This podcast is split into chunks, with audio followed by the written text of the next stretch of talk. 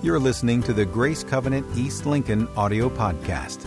Well, today actually brings us into the final week of our Destiny series, and I'd like to um, introduce this final message by actually reaching back into history and recalling a story which many of you may be very well familiar with. Uh, but it's a story of, for me, very ins- uh, uh of inspiration concerning destiny, and it uh, actually began almost 100 years ago. Um, in 1981, uh, the movie Chariots of Fire was released. And that movie tells part of the story of a Scottish Olympic runner by the name of Eric Liddell. Eric was given the honor of running the 100 meter race in the 1924 Olympics. However, when Eric discovered that the race was to be run on Sunday, he refused to run.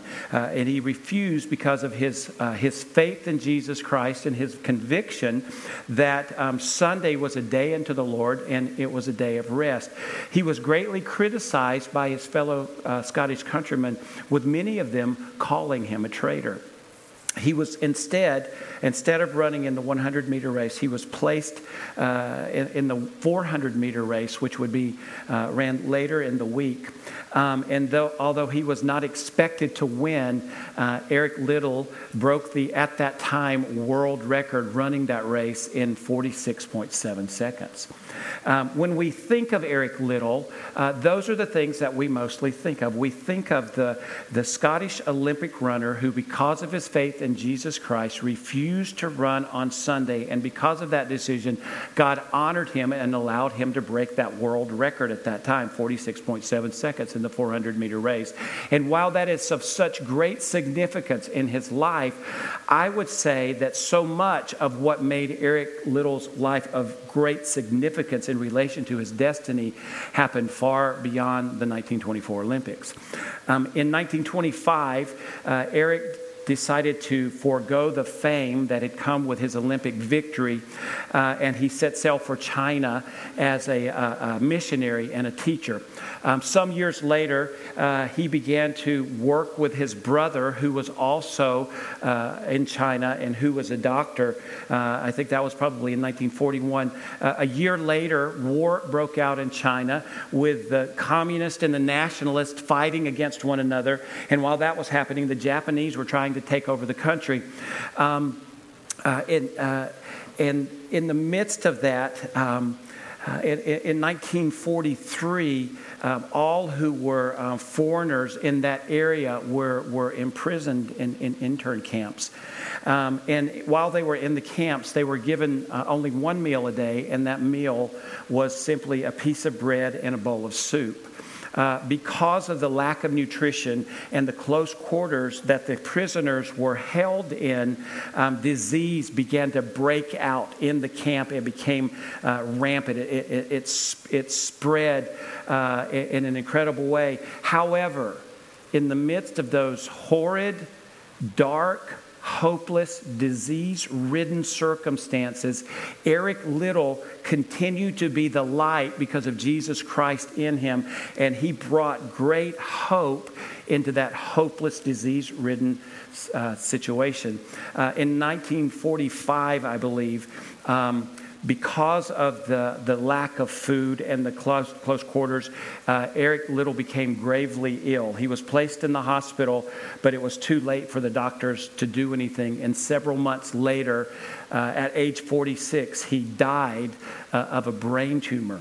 Um, the people who had been with him in the camp were devastated that this man that they had loved so much, uh, that many of them actually referred to as Uncle Eric, had died. Six months after his death, uh, the prisoners were released from the camp. And here's what I would say about Eric Liddell Because Eric Liddell had clarity of his destiny, he ran his true race well. Despite the distractions of fame, of um, persecution from his own fellow countrymen, from war, from hunger, uh, from disease, he continued to focus on Jesus. He continued to focus on his destiny. And because of that, he finished well his God given unique plan, the unique plan that God had planned for his life. Um, you and I face distractions in life. Would you agree that we encounter distractions? The distractions that we encounter have the ability to lure us away from our destiny, causing us to chase after things that don't really matter, that, that somehow can, can cancel out our destiny. That wasn't the case with Eric Liddell, though. Eric uh, didn't chase after fame. Um, he, he didn't chase uh, after defending his reputation uh, when he was uh, called a traitor. Uh, and he didn't chase after fear that came as a result or could have come as a result of being imprisoned uh, in those, in those camps. Instead, Eric Liddell focused on what really matters. And I would say that today, the underlying theme of this message is that we would stay focused on what really matters. Um, throughout this series so far, we've identified the challenge of discouragement. And we've identified the challenge of uh, unexpected detours, and we've identified uh, uh, the challenge of self deception. Um, today, I want to take the time in this final message to uh, talk about, to identify the challenge of distractions. You see, um, distractions uh, keep us from focusing on what really matters. Distractions keep us from focusing on God's unique plan for our life. And one of the greatest examples of this is found, uh, the reality of this is found in the story uh, of King Solomon. And so I want you to take your Bibles, I want you to turn to 1 Kings chapter 2. 1 Kings chapter 2. I want you to just hold your place there. And while you're turning there, I want to give you just a brief overview of, of, of King Solomon. What do we know about King Solomon? What does the Bible tell us about King Solomon? Well, just a brief overview would be this. We know that his father was King David, and we know that his mother was Bathsheba. And we know that he was conceived out of an adulterous relationship between King David and Bathsheba we know that King Solomon was the uh, third and final uh, king of the united kingdom of Israel. First, there was King Saul, then there was King David, his father, and then King Solomon. We know that uh, Solomon was prolific in art and in science. And we know that King Solomon wrote three books of the Bible. He wrote Song of Solomon, he wrote Ecclesiastes, and he wrote most uh, of the book of Proverbs. Um, we know that uh, once he was placed on the throne, that he called out to God, and God gave him the ability, the opportunity to ask for anything that he wanted. And in, in, in calling or in responding to God, he recognized his inability to rule well, to rule God's people well. And so he asked God for wisdom very unselfishly. He could have asked for anything. And he said, God, I'm asking that you give me wisdom so that I can rule your people justly justly. And as a result, God gave him both wisdom and wealth. In fact, uh, King Solomon was the richest, uh, wisest leader of all Israel, the richest, wisest king of all Israel. One great example of his wisdom, and I love this story, is when he was judging uh, between a dispute between two women over the uh, who was the true mother of this child. And so his, uh, his proposal was, well, this is easy to figure out. You, you both win. Let's cut the child in half, and then you'll both have part of the baby, knowing that the true mother would rather uh, give her child away than have her, her child killed. And that's exactly how it worked out. She said, No, no, no, no. Give the child to her. And he says, You you are the true mother.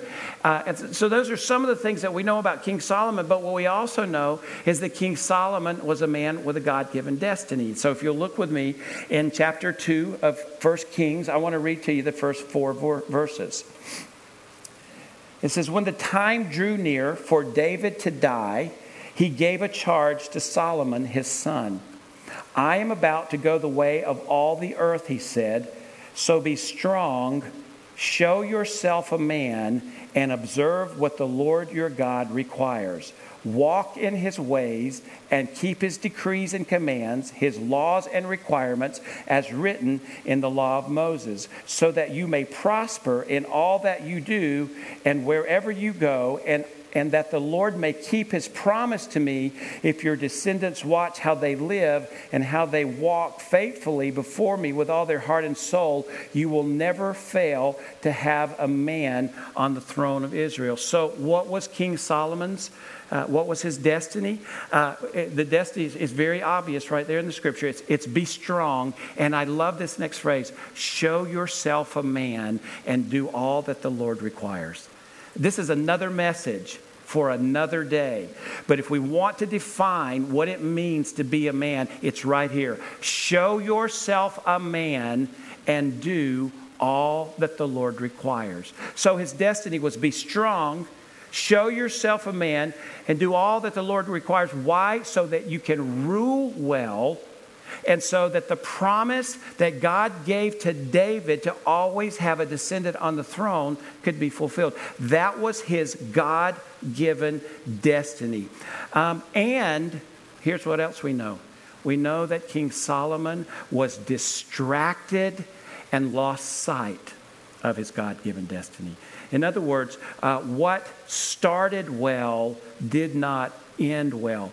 Um, King Solomon, the wisest and richest ruler of all time, uh, and that was because of God's plan and provision for his life. Uh, he was distracted from his destiny, and because of that, his destiny was sabotaged. I want you to flip over to chapter 11.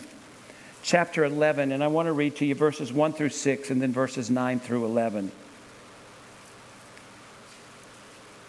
Beginning in verse 1 of chapter 11. It says, King Solomon, however, loved many foreign women besides Pharaoh's daughter Moabites, Ammonites, Edomites, Sidonians, and Hittites. They were from nations about which the Lord had told the Israelites, You must not intermarry with them because they will surely turn your hearts after their gods. Nevertheless, Solomon held fast to them in love he had, listen to this, 700 wives of royal birth and 300 concubines. Uh, we were talking about this yesterday. Maybe we said, when in the world did he have the time? Just think about that. Uh, he had 700 wives and uh, uh, royal of royal birth and 300 concubines, and his wives led him astray. As Solomon grew old, his wives turned his heart after other gods, and his heart was not fully devoted to the Lord his God as the heart of his father David had been. He followed Ashtoreth, the goddess of the Sidonians, and Molech, the detestable god of the Ammonites. So Solomon did evil in the eyes of the Lord. He did not follow the Lord completely as his father David had done. And then drop down to verse 9. The Lord became angry with Solomon because his heart had turned away from the Lord, the God of Israel. Although he had forbidden Solomon to follow not to not follow other gods, Solomon did not keep the Lord's commands. So the Lord said to Solomon, "Since this is your attitude and you have not kept my covenant and my decrees which I commanded you, I will most certainly tear the kingdom away from you and give it to one of your subordinates." I'll say it again. What started well this man who cried out to God and said, Give me wisdom so that I can lead your people well, so that I can read them justly. Now we read that his heart, he's turned his heart away from God. What started well did not end well, and it was all because of distraction. So I want to just spend a few minutes talking about how the distractions in Solomon's life were at play. How were they working out? What were these distractions? And so um, in verses 1 through 3 of chapter 11, it's quite clear that his desires and his passions became greater than his commitment to honor God. Let me say that again. His desires and his passions became greater than his commitment to honor God. In verse 1, it says, He loved many foreign women. So he loved many foreign women despite the fact that God had said, Do not intermarry with these foreign women. Why did God say that? He said, Do not intermarry with these foreign women because they will draw your heart away from me and to other gods. Do not intermarry with these women. Yet it says he married many foreign women, and that he gave way to these distractions is, is, is, is realized uh, in verse 3. Uh, verse 3, the first word, nevertheless. Uh, just hold on to that word. Nevertheless, it says Solomon held fast to them in love. So, despite the fact that God said, Do not intermarry with these foreign women because they will draw your heart to their gods, it says, Nevertheless, he held fast to them in love. God saw these foreign women as distractions. However, Solomon saw them as very satisfying and gratifying. What does this say about his commitment to honor God? Well, it says nothing very positive. It's as if Solomon were saying, Sorry, God. But I'm in a point in my life where what I want, what I desire, my passions are greater than my commitment to honor you. I'm going to go my own way. I'm going to do my own thing. This is what I've decided in my life. Um, let's think about that for a moment. And that word, nevertheless, it just caught my attention. Verse 3 nevertheless. It, is there a nevertheless in your life? Is, is there nevertheless?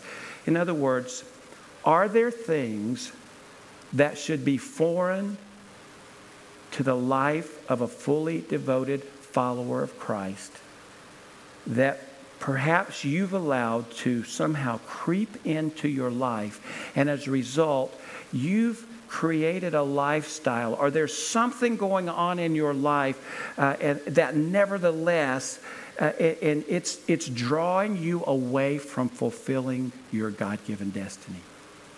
Is there, is there a nevertheless in your life? And if so, if there is a nevertheless, if you can identify a nevertheless, or if you can identify something that would say that could become a nevertheless, will you do something about it?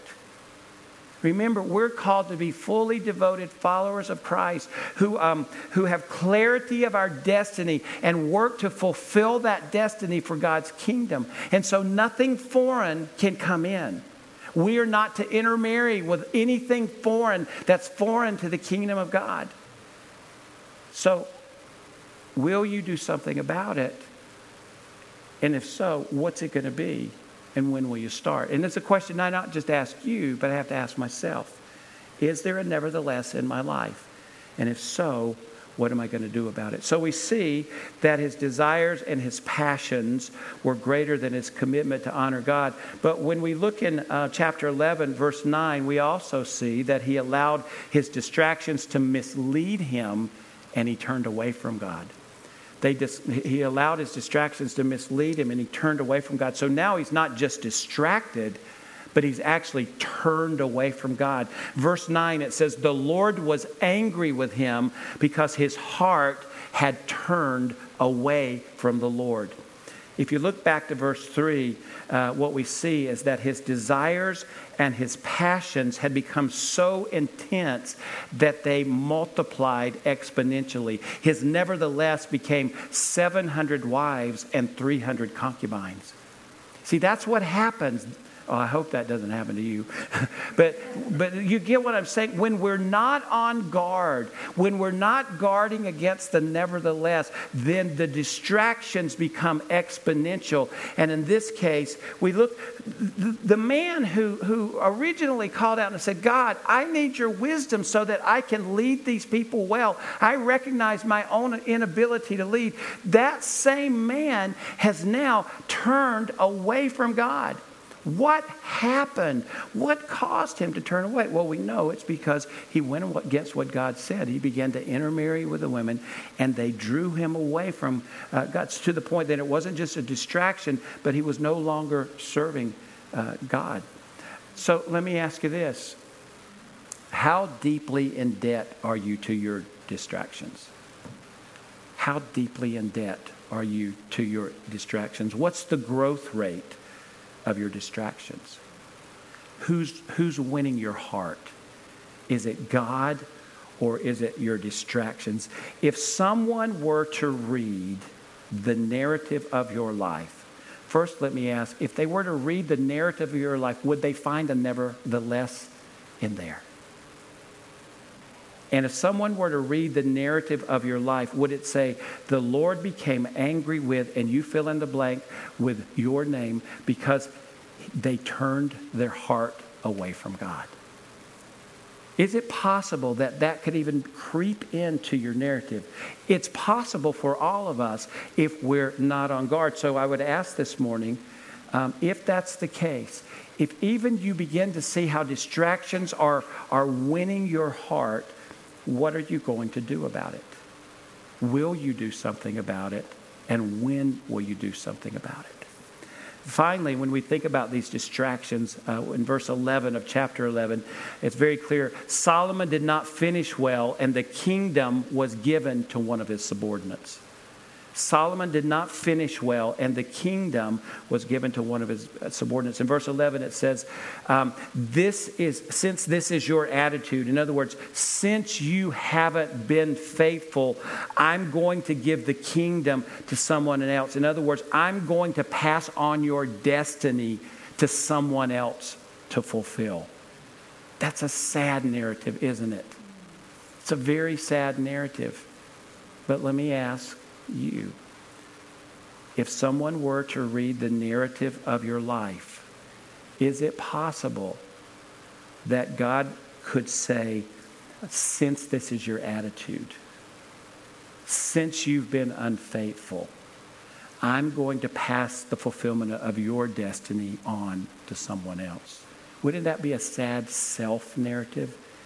If we found ourselves distracted so much that we allowed ourselves to be drawn away from, and then finally turning our back on God. And probably all of us can think of people that we've known throughout our lifetime where this very thing has happened. They've become so distracted that they're drawn away first, and then no longer are they serving God, but they're doing their own thing.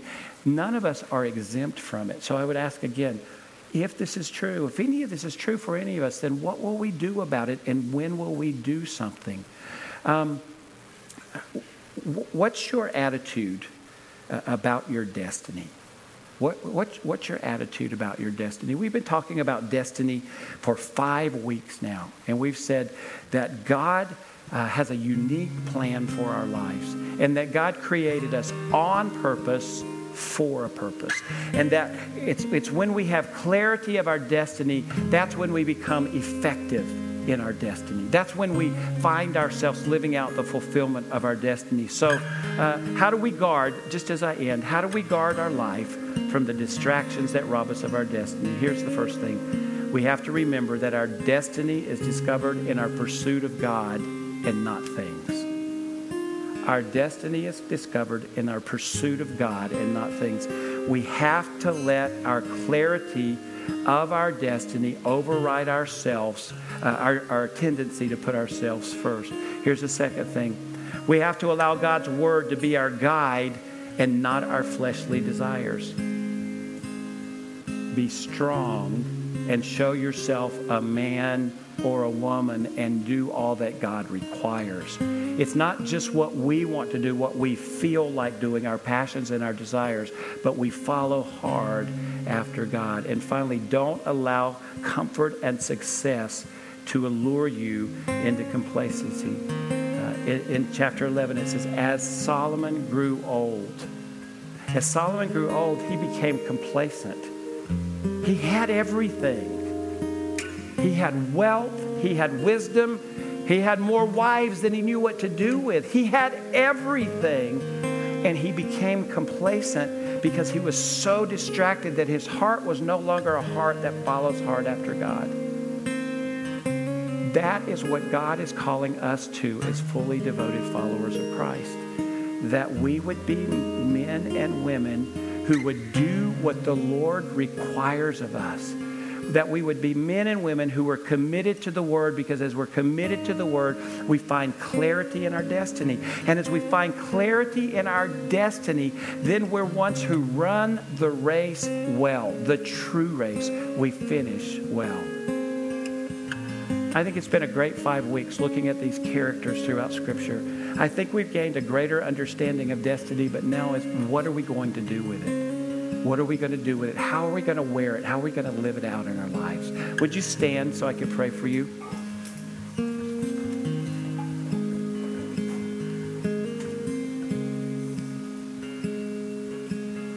Father, thank you for your word and thank you for the examples that we have in Scripture. I thank you that you've given us the opportunity over a five week period to dig in and to learn. We've learned from their successes and we've learned from their mistakes. Um, Father God, I ask that for all of us, that if someone were to read the narrative of our lives, and quite honestly, people are reading it all the time, that our narrative would read that we are men and women fully devoted to becoming all that Christ has called us to be. That we recognize that our identity is in Him, that we recognize that we were created by God on purpose, for a purpose, that we would embrace our destiny with great clarity and we would do everything that we need to do to live it out so that your kingdom can grow and expand, so that we can make a difference in the lives of people. Help us make corrections in anything that needs to be corrected, Father God. We offer ourselves to you, and we pray this in Jesus' name. Amen. For more information on Grace Covenant Church, our service times, ministry opportunities, directions, and more, visit us at gracecovenant.org.